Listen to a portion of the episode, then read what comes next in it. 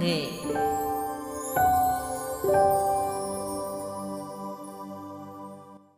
Thưa quý vị và các bạn, nhà văn Nguyễn Cẩm Hương là người Thanh Hóa, được kết nạp vào Hội viên Hội Nhà văn Việt Nam.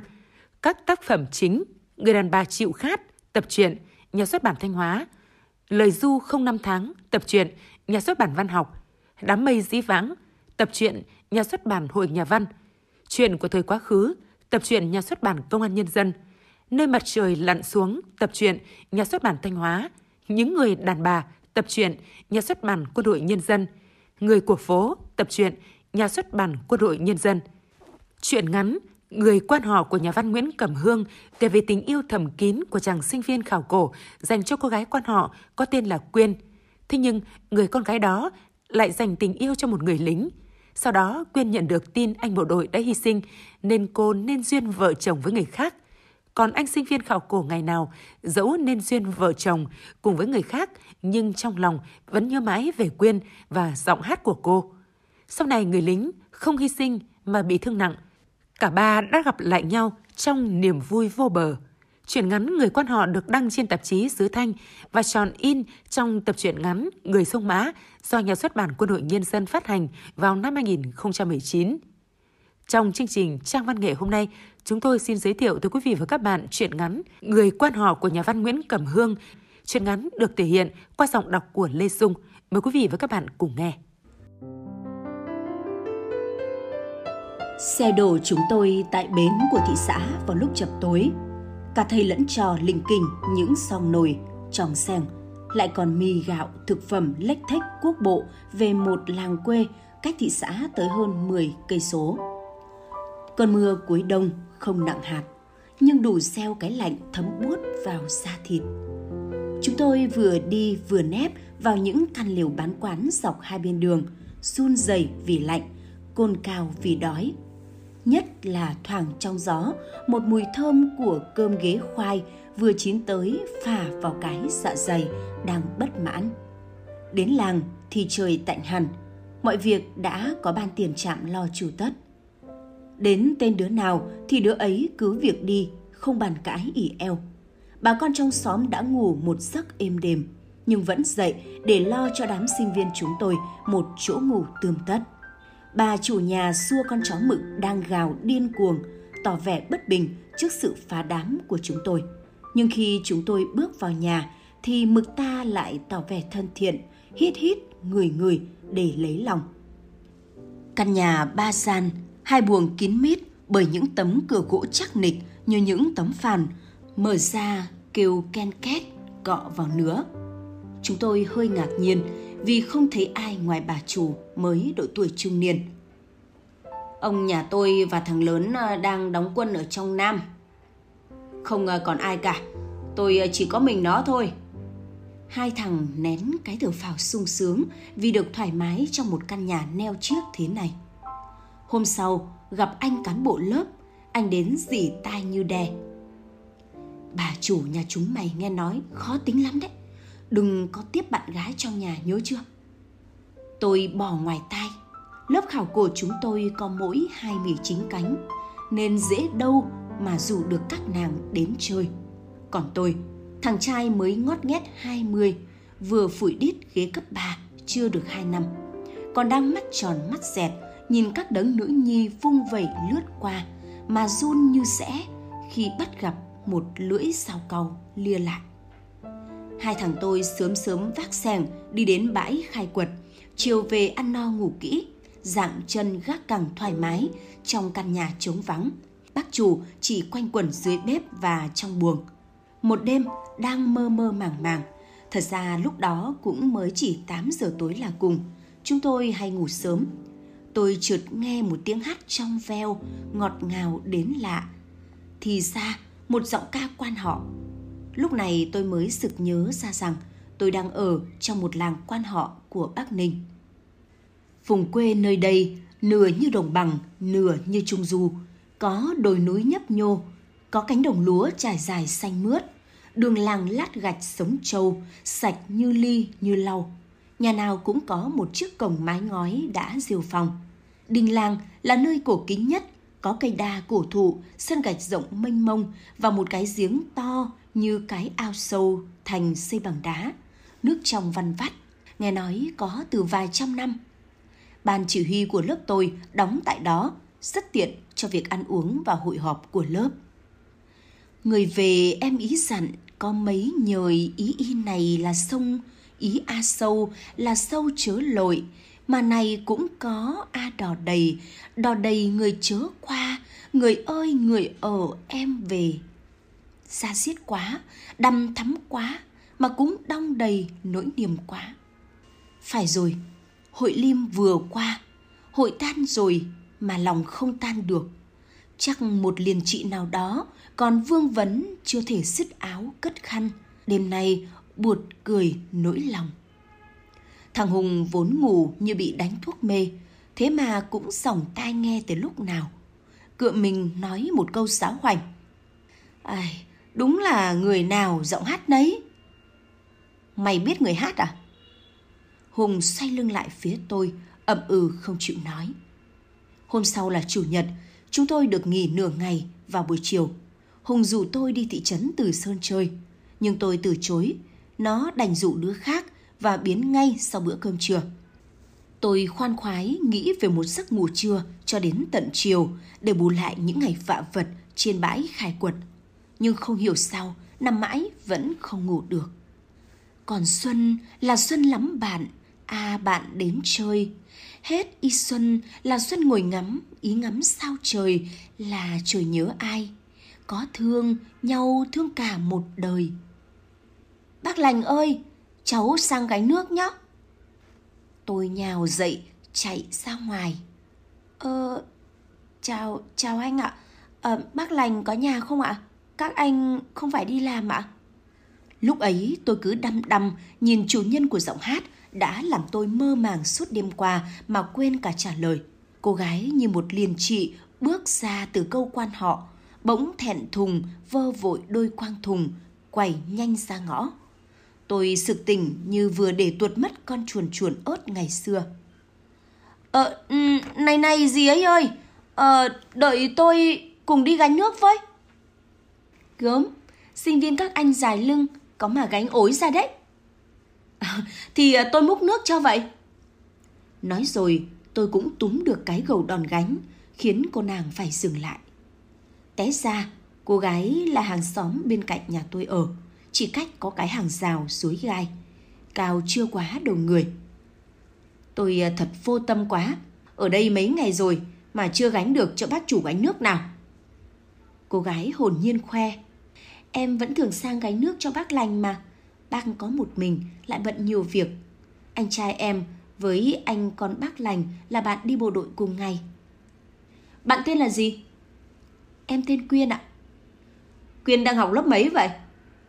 "Em tốt nghiệp lớp 10 rồi, nhưng học dốt nên chả dám thi đại học."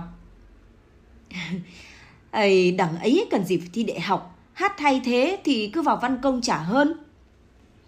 Em hát chơi mà, văn công gì. Làng em năm nào chả hát hội, con gái làng em ai cũng biết hát mà." Tôi tranh việc múc nước cho Quyên, nhưng mãi vẫn không nhấn chìm được chiếc gàu bằng cao su xuống nước. Quyên cười giòn tan, vang ấm cả trời chiều. Chiều tối Hùng mới mò về. Khi nằm trên giường nó hỏi tôi như tra khảo, mà đáng lẽ ra tôi phải hỏi nó: "Chiều nay mày làm gì?"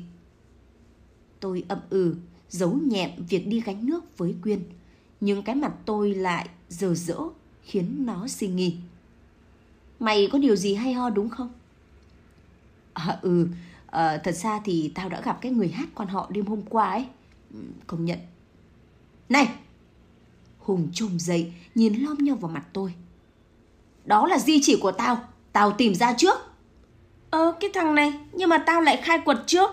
"Đừng hòng, tao đã xác định được niên đại rồi nhá."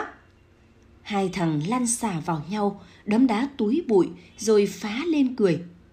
Hùng trầm ngâm: "Đùa thôi, chứ nàng sư phạm của tao vẫn là số 1." Bỗng Hùng quay phắt lại ghé tai tôi thì thầm: "Bác chủ nhà quý cô em hàng xóm lắm đấy, hình như để giấm cho ông anh con trai đang trong con ngủ." Nói xong, nó đã lăn ra ngủ.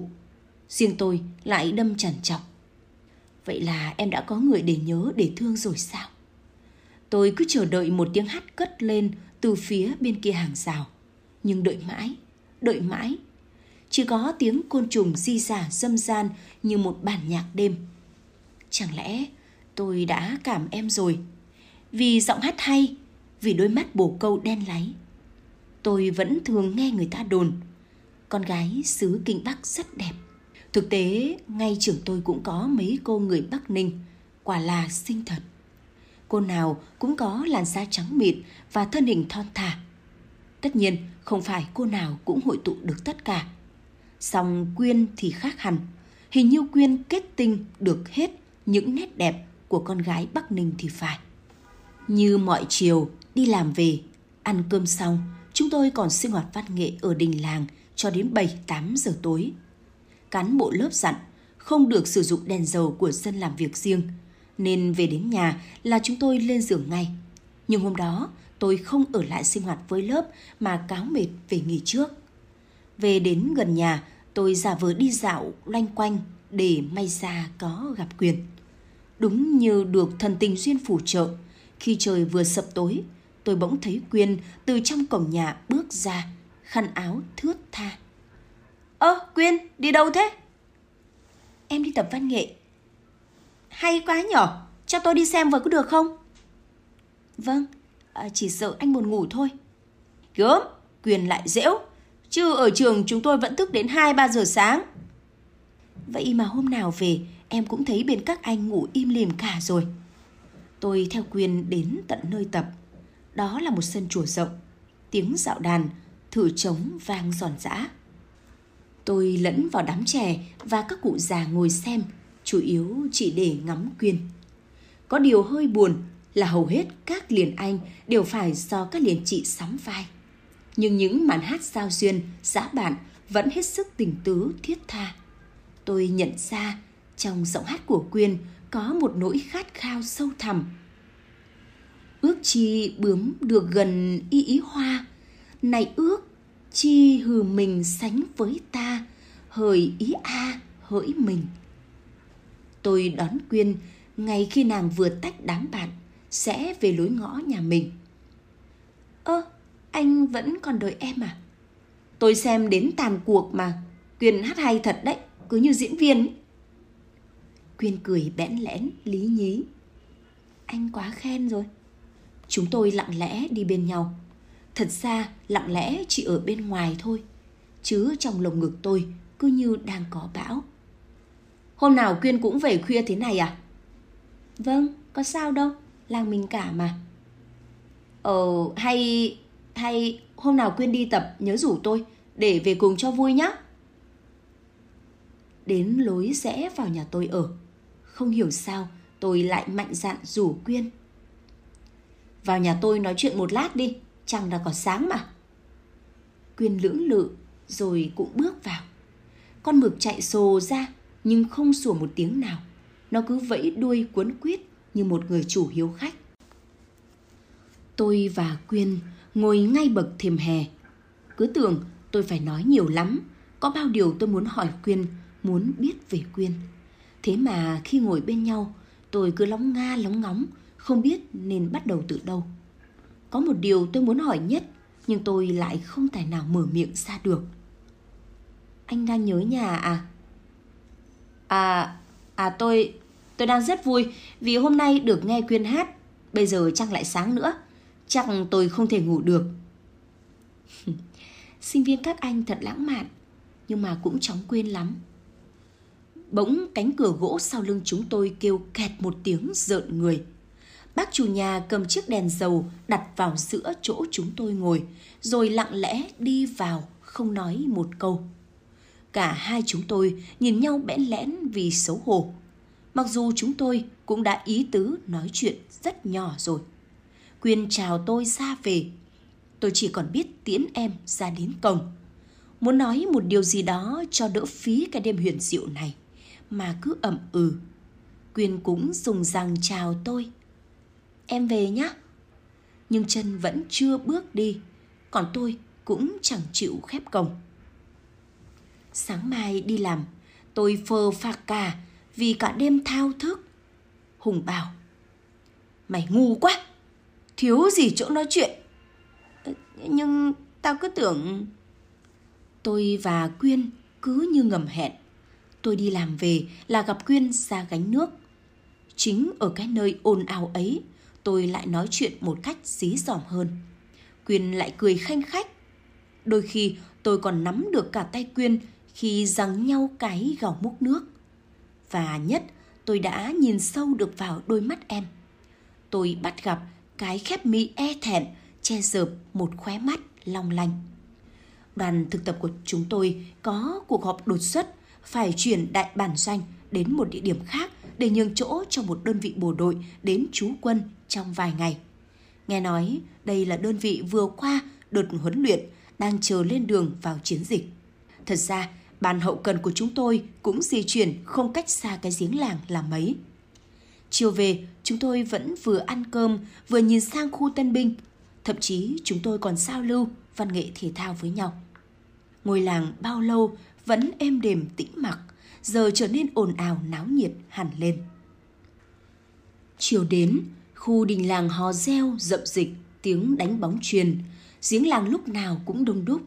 Hình như các cô gái làng chăm gánh nước hơn thì phải. Một hôm, đang ngồi ăn cơm chiều, tôi ngóng ra giếng để đợi Quyên. Thì bỗng thấy Quyên đang nói chuyện với một anh bộ đội. Quyên cũng cười giòn tan như đã từng cười với tôi.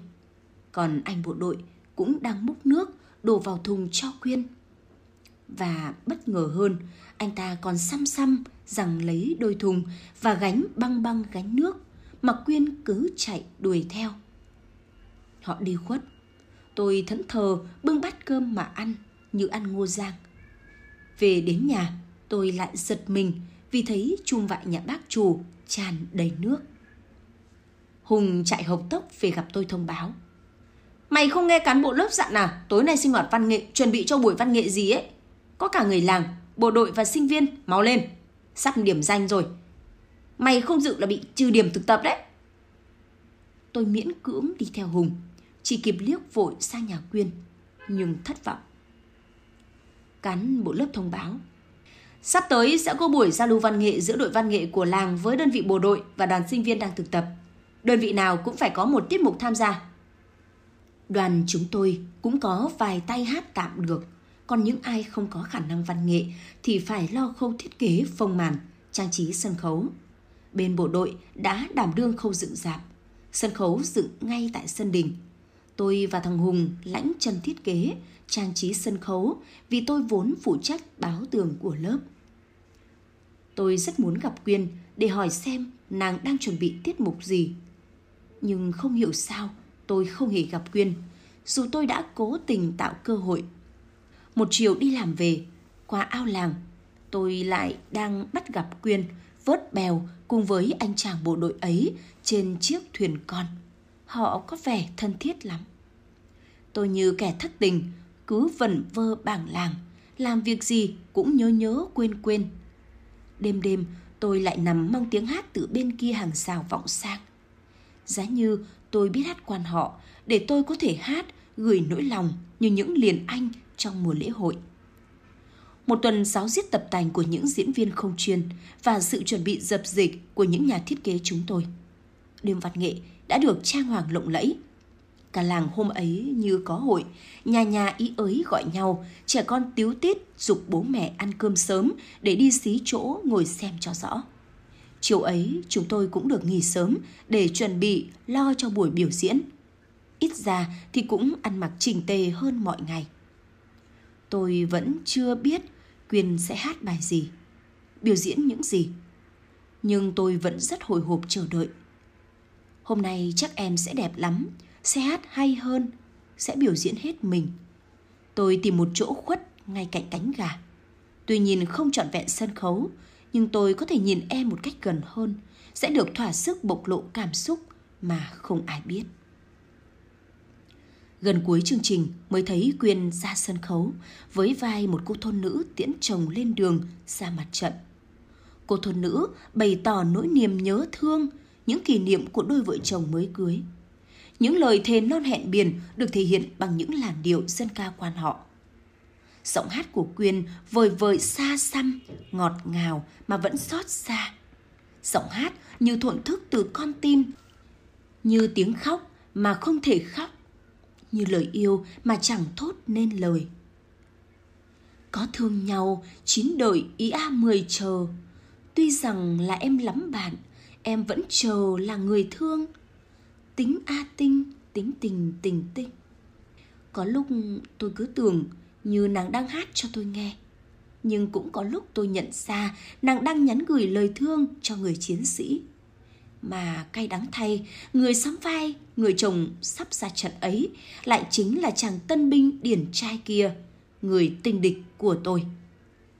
Đêm văn nghệ tan rồi, sân khấu đã bị dỡ tan hoang. Trên sân đình chỉ còn trơ lại những viên gạch vỡ, những tấm lá chuối, lá sen vất bỏ vương vãi. Tôi bước thập thính trên đường làng, mặc kệ thằng Hùng hối hả giục tôi nhanh về, mai còn đi làm sớm. Quyên vẫn chưa về, tôi không thể đợi thêm, mà đợi để làm gì? Đôi mắt em hôm nay tôi đã thấy rõ, nó đã trao cho người chiến sĩ ấy.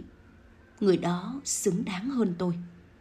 Sáng hôm sau, tôi giật mình vì khu đình làng bỗng trống rỗng vắng tơ hơ.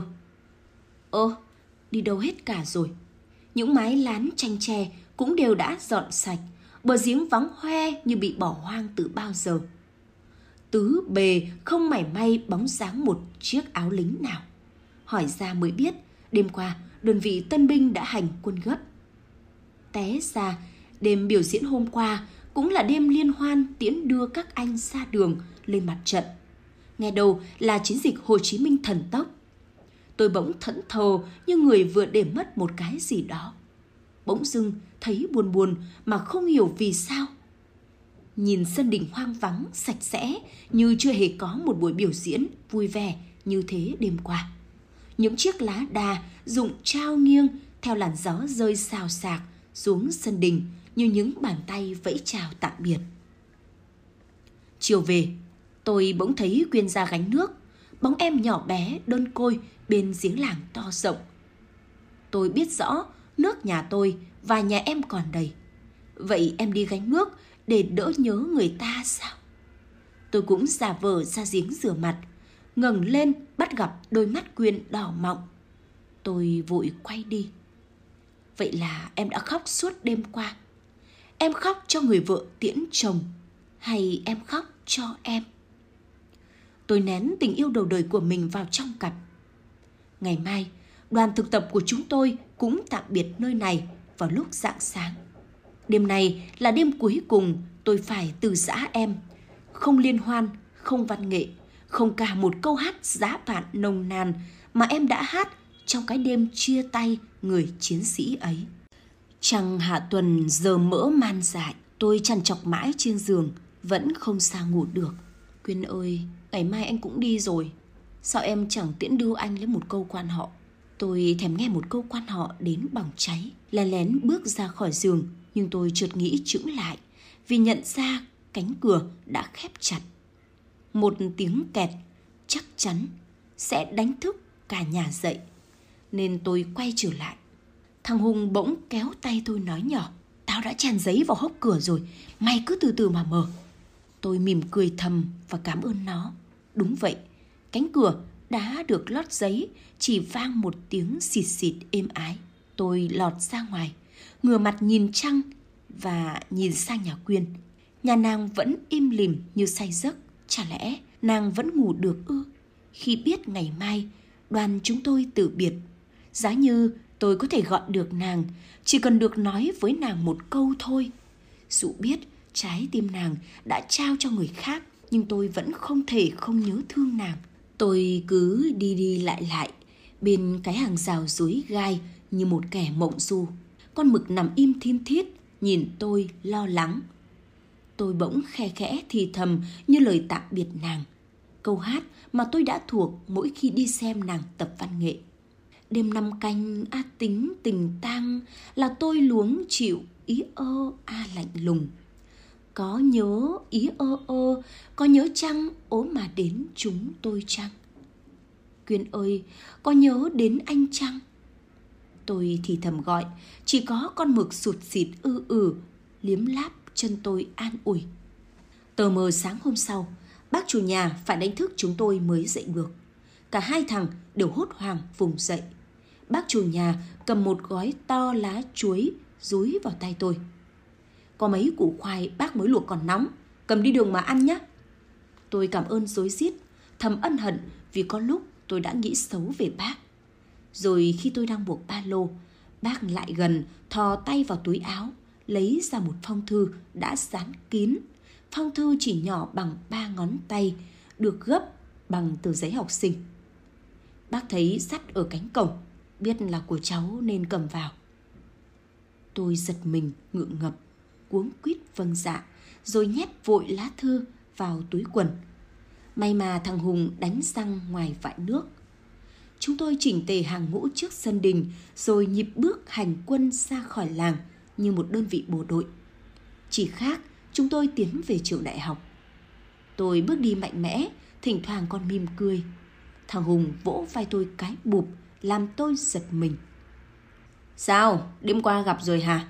Chia tay mít ướt không? Tôi không trả lời. Mọi cái còn nằm trong phong thư dán kín kia. Nàng sẽ nói gì với tôi nhỉ? Xin lỗi ư? Rằng nàng đã yêu người khác? Không, có gì mà phải xin lỗi. Tôi đã nói gì với nàng đâu. Hay nàng nói nàng cũng có cảm tình với tôi. Thế còn người lính kia thì sao? Nàng đã khóc đến sưng cả mắt. Tôi cứ mải suy nghĩ, bước chân đi như vô định. Đến nỗi đoàn đã dừng chân nghỉ mà tôi vẫn bước như kẻ mộng du. Về đến trường, vừa đặt ba lô xuống là tôi chạy ngay ra một góc khuất để đọc lá thư của nàng. Nhưng ôi thôi, tôi lục đi lục lại cái túi ấy vẫn không thấy. Tôi bóp đầu bóp trán, rồi lại nghĩ hay là mình đang mơ. Tại sao bức thư ấy lại không có cánh mà bay? Thôi rồi, nó đã tuột khỏi túi quần tôi từ lúc nào. Vậy mà mãi mãi tôi không được biết nàng đã nói gì với tôi. Mãi mãi tôi không biết nàng có yêu tôi không. Tốt nghiệp ra trường, tôi được về công tác tại một viện nghiên cứu ở Hà Nội. Một lần tôi đã có dịp trở lại cái làng quê ấy. Tôi tìm đến nhà bác chủ. Bác vẫn ở một mình dù đất nước đã thống nhất. Chồng và con trai bác đã trở về, nhưng họ đều ở trên bàn thờ cả. Tôi chưa kịp hỏi gì đến Quyên thì bác đã kể. Quyên lấy chồng rồi, người làng bên, nhưng vợ chồng nó vào trong Đắk Lắk trồng cà phê. Thế chồng Quyên có phải là bộ đội không ạ? Không, ngay đầu là công nhân. Thế còn ai cơ? Dạ không ạ. Nếu muốn biết địa chỉ nó thì sang hỏi anh trai nó.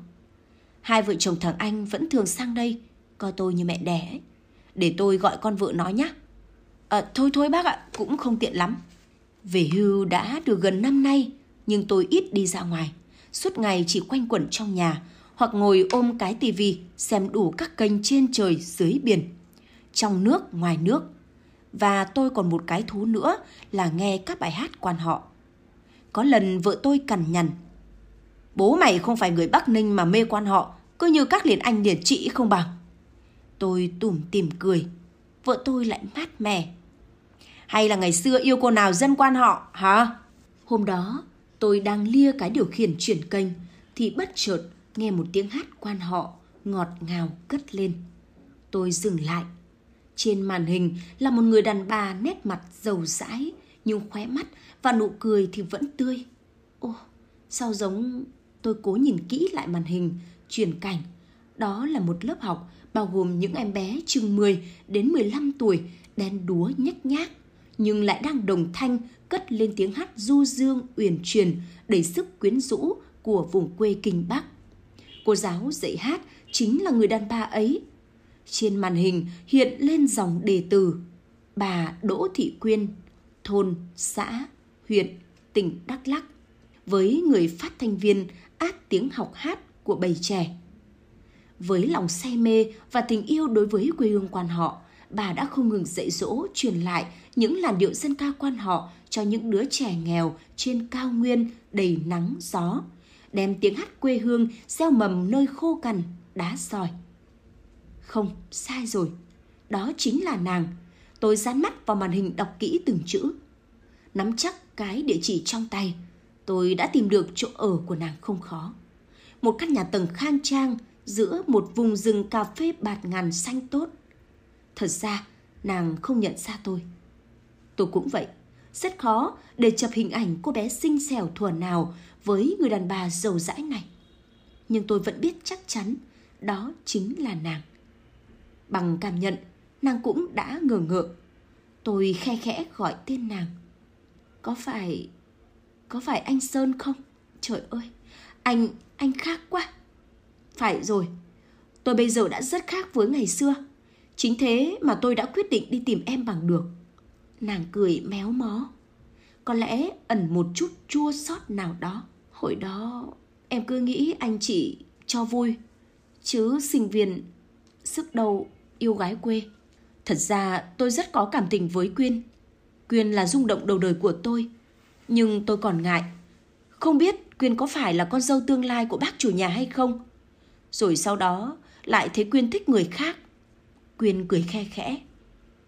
Anh thật quá cẩn thận. Bác Lành quý em, nhưng em chỉ coi anh Lành như người anh trai em thôi. Vì khi ấy anh đi, em còn bé, chưa biết gì. Còn anh Minh hồi đóng quân ở làng, anh ấy cũng thích em. Em cũng thương anh ấy. Thương vì biết anh ấy sắp xa trận, em đã hứa chờ đợi. Nhưng chỉ vài tháng sau, em lại nhận được tin anh ấy đã hy sinh từ một người đồng đội. Khi đất nước thống nhất, lại được tin anh Lành cũng hy sinh. Em thấy mình thật bơ vơ. Sao tất cả những người em yêu đều bỏ em mà ra đi? Bố mẹ giục em lấy chồng, vì quê em con gái lấy chồng sớm lắm. Chồng em làm công nhân trên vùng kinh tế mới Đắk Lắk. Lấy nhau xong, cả hai vợ chồng vào trong này làm ăn. Trồng cà phê hồi đó được lắm. Nhưng thật không may, chồng em đi lái máy cày, đụng phải mìn còn sót lại, bị thương nặng, rồi mất anh ạ. Em có hai cháu đã lập gia đình riêng cả rồi. Chúng nó đều ở trên thành phố, chẳng đứa nào chịu trồng cà phê. Anh biết em vẫn say mê quan họ và đang làm cô giáo gây giống quan họ trên vùng cao nguyên này. Cũng để giải tỏa thôi mà. Em không thể hát quan họ và xa quê, em càng muốn hát cho đỡ nhớ làng. Mặt trời đã xuống núi đỏ ối sau rặng cà phê. Tôi chợt giật mình đứng dậy, cáo về. Ở chơi với em đã, đi đâu mà vội? Thì em chỉ cho anh một nhà nghỉ gần đây với. Việc gì phải đi nhà nghỉ, nhà em rộng chán, anh cứ ngủ lại đây. Nhưng thế sao tiện? Anh yên tâm, em biết anh vẫn nhút nhát mà. Cả hai chúng tôi cùng cười xòa. Riêng tôi có lẽ vẫn không bỏ được cái thói đỏ mặt, đang nóng bừng cả hai tai. Thấy Quyên chuẩn bị bữa tối khá thịnh soạn, tôi ngại ngần bảo. Sao làm gì nhiều thứ thế? Bây giờ tôi có ăn mấy đâu. Anh yên trí, khác có người ăn hết. Tôi nghĩ bụng, chả lẽ Quyên lại ăn khỏe thế sao? Hay là Quyên có mời thêm lũ trẻ trong xóm? Khi bầu trời cao nguyên đã chuyển sang màu khói xám, trong nhà đã lên đèn sáng trưng. Bỗng có một chiếc ô tô loại 16 chỗ ngồi đang từ từ tiến vào trong sân. Tôi ngạc nhiên và tỏ vẻ lo lắng. Thì từ trên xe bước xuống là một thanh niên. Cậu ta mở cửa rồi đột ngột lôi ra một chiếc xe lăn. Và sau đó bế ra một người đàn ông vạm vỡ, nhưng hai mắt đã được che lấp bằng cặp kính đen. Tôi nhận ra đôi chân của người ấy chỉ còn phần đùi trên đầu gối. Khi người ấy đã ngồi gọn trong xe, Quyên chạy ra, vội đón nhẹ nhàng đẩy xe vào. Khi tất cả đã tề tựu quanh mâm, tôi mới được biết người thương binh ấy chính là anh chàng tân binh thuở nào. Một lần em trở về quê, đến trại điều dưỡng thương binh nặng Thuận Thành để thăm và biếu quà cho các anh, thì em nhận ra được anh Minh. Hồi ấy do bị thương nặng quá, nên anh ấy đã nhờ đồng đội viết thư cho em để khỏi phải chờ đợi. Em đã xin trại đưa anh ấy về đây để em chăm sóc. Đêm hôm đó, ba chúng tôi ngồi bên nhau trên chiếc giường rộng. nàng ôm cả hai chúng tôi vào lồng ngực. Em cứ tưởng mình không bao giờ còn được hạnh phúc như thế này. Thật lòng, em yêu cả hai anh, cả hai cùng một lúc. Các anh có giận em không? Tất nhiên, chúng tôi không hề giận, mà chỉ thấy thương Quyên. Chiến tranh có thể để lại những bi kịch, nhưng tình yêu lại xóa đi tất cả. Truyện ngắn Người quan họ của nhà văn Nguyễn Cẩm Hương do biên tập viên Lê Dung thể hiện vừa rồi đã kết thúc trang văn nghệ của Đài Phát thanh Truyền hình Thanh Hóa. Xin kính chào và hẹn gặp lại quý thính giả trong các chương trình sau.